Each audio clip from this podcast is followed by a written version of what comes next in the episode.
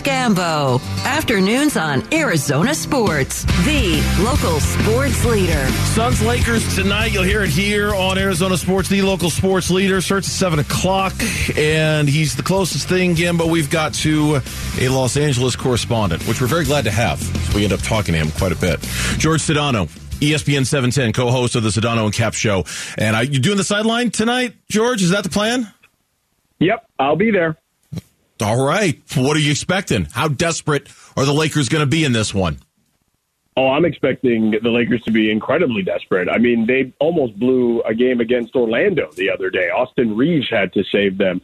There's a lot of scrutiny right now on Anthony Davis, and teams are doing the smart thing on Anthony Davis. They're double teaming him immediately when he touches the ball, even if he doesn't have the ball. They're shading him with a second defender, and they're basically telling the Lakers and Darvin Ham, you got to beat us with somebody else. It's not going to be Anthony Davis. Well, in comes Austin Reaves because he's been their hero.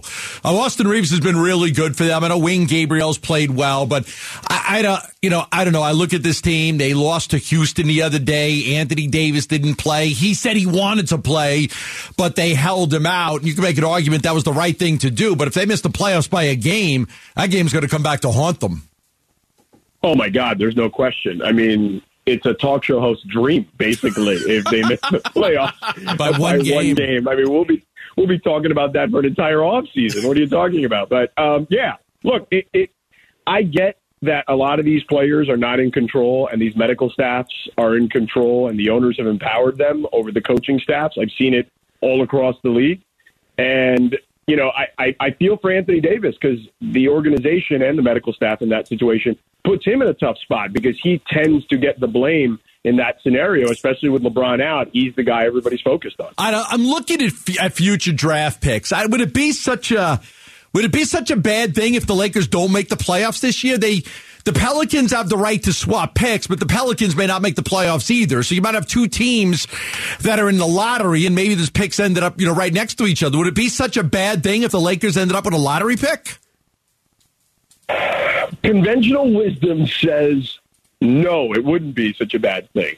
Except conventional wisdom doesn't fly in Los Angeles when it comes to the Lakers, especially on a team with LeBron and I know he's missed a ton of time and he's had some really bad luck with injuries, particularly in his time here in LA. But, you know, that's part of the deal. You kind of had to expect that at some point he wasn't going to keep playing 70 some odd games a season, especially as he got older. And now he's 38 years old.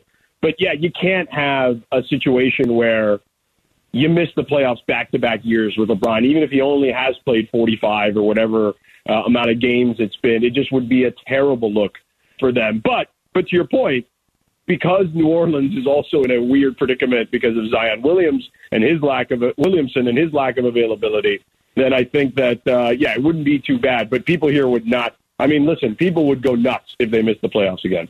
George Sedano joining us here on the Burns and Gambo Show in Los Angeles, co-host of the Sedano and Kap Show, doing sideline tonight for ESPN when the Suns take on the Lakers. George, I, I really, I do want to get back to the Anthony Davis thing because I'm just what, ten games, eleven games. I don't know exactly how many the Lakers have.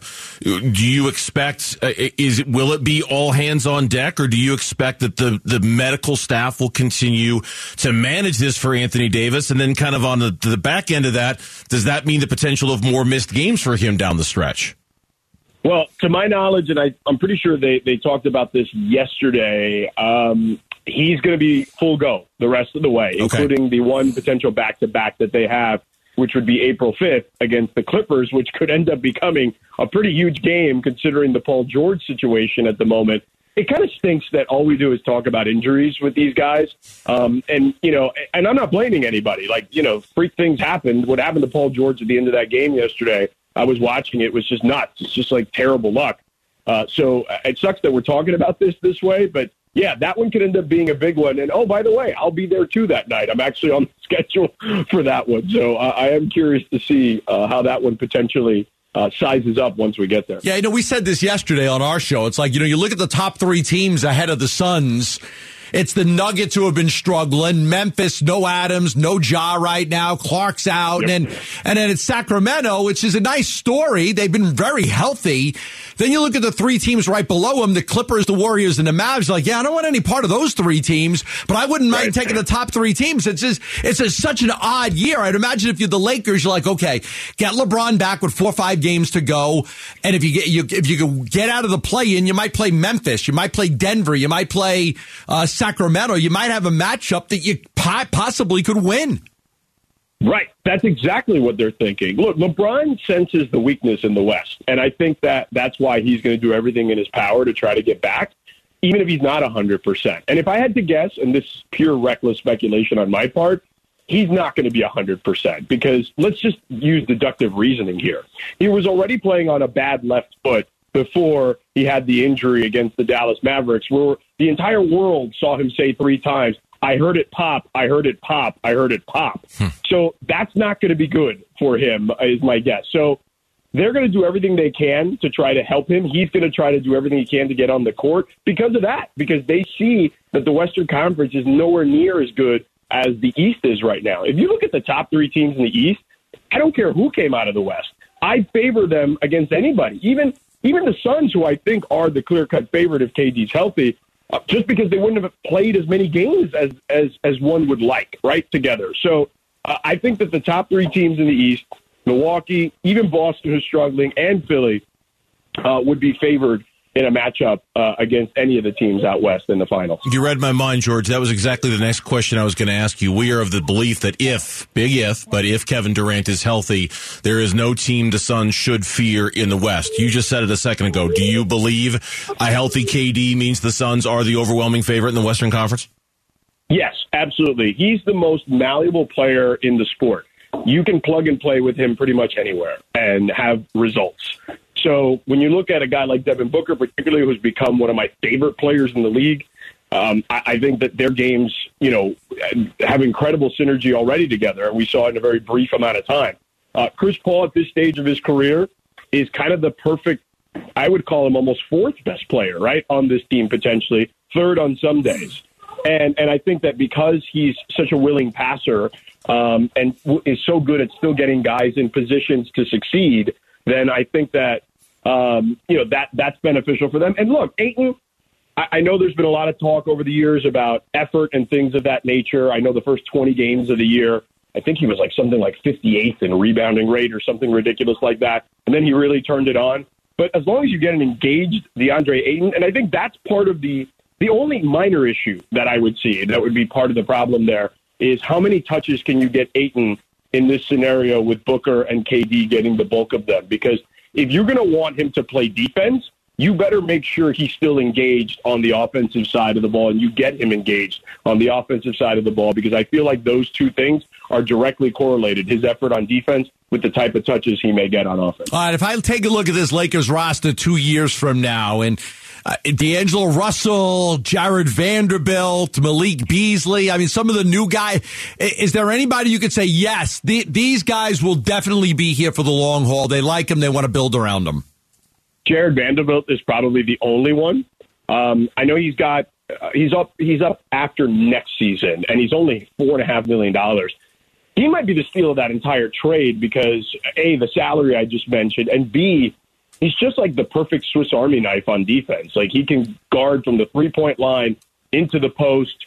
Um, his shot is a little suspect at times, but he can pass the ball really well. He's got good court vision, um, and he's pretty good at getting to the basket too. If he if he could develop a more consistent jumper, then I think he'd be a real steal for them. But I, I, he's probably the only guy if I had to look at that roster because you're telling me two years down the road, I, I think they're going to run this thing back but I don't know how many of those guys will be on the roster two seasons from now.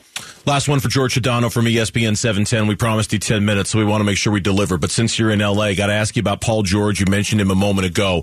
What's what would have been the reverberations of that injury, and what are you hearing about a timetable for his return, George? So right now, our Ohm Youngmisuk, who covers the Clippers for us, says he'll be reevaluated in two to three weeks, which basically means he's probably done for the regular season. So that's not good for the Clippers because they're bunched up with you guys, as you mentioned earlier, you, the Warriors, and them. And that means a lot more on Kawhi. Now, Kawhi has played great over these last couple of weeks for the most part. And I want to say, you know, I'd have to go back and look at this, but he's probably played in, I want to say, like 27 of the last 32 games that they've played. So Kawhi is back to playing on a regular basis. So, but puts it puts a lot more on them. Now they're a deep team. They're arguably the deepest team, one through 12. I think sometimes their problem is they have too many guys yeah. that they can play potentially, and mixing and matching sometimes can be a challenge. But I, I am curious to see how this thing unfolds because if you saw the end of that game yesterday, there weren't a lot of options when Lu Dort was was glued onto Kawhi. Kawhi couldn't get by him, and him and Marcus Morris Sr. had a big problem at the end of that game trying to figure out if he was going to set a screen or not. Kawhi literally, you know, kind of threw his hands up in the air like, "What the hell was that?" Uh, and they lost to the Oklahoma City Thunder. So I think they're going to have some stuff to figure out. Luckily for them, I think Ty Lue in the Western Conference is probably the best tactician Yeah. that is available on those uh, on those rosters that we have teams in the playoff or play in area.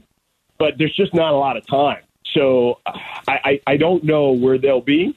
But my guess is they'll they're not dropping out of the play in. I, I don't think by any stretch of the imagination, but they can be a team that can go from a playoff scenario right now where they're at into the play in scenario if they can't fix this thing quick. George, good stuff as always. We appreciate the time. We'll talk soon, okay? You got it, guys. Anytime. Take Thanks, care. George. George Sedano from ESPN 710 LA, co-host of Sedano and Kap, also NBA sideline reporter for ESPN. He'll handle the sideline duties tonight.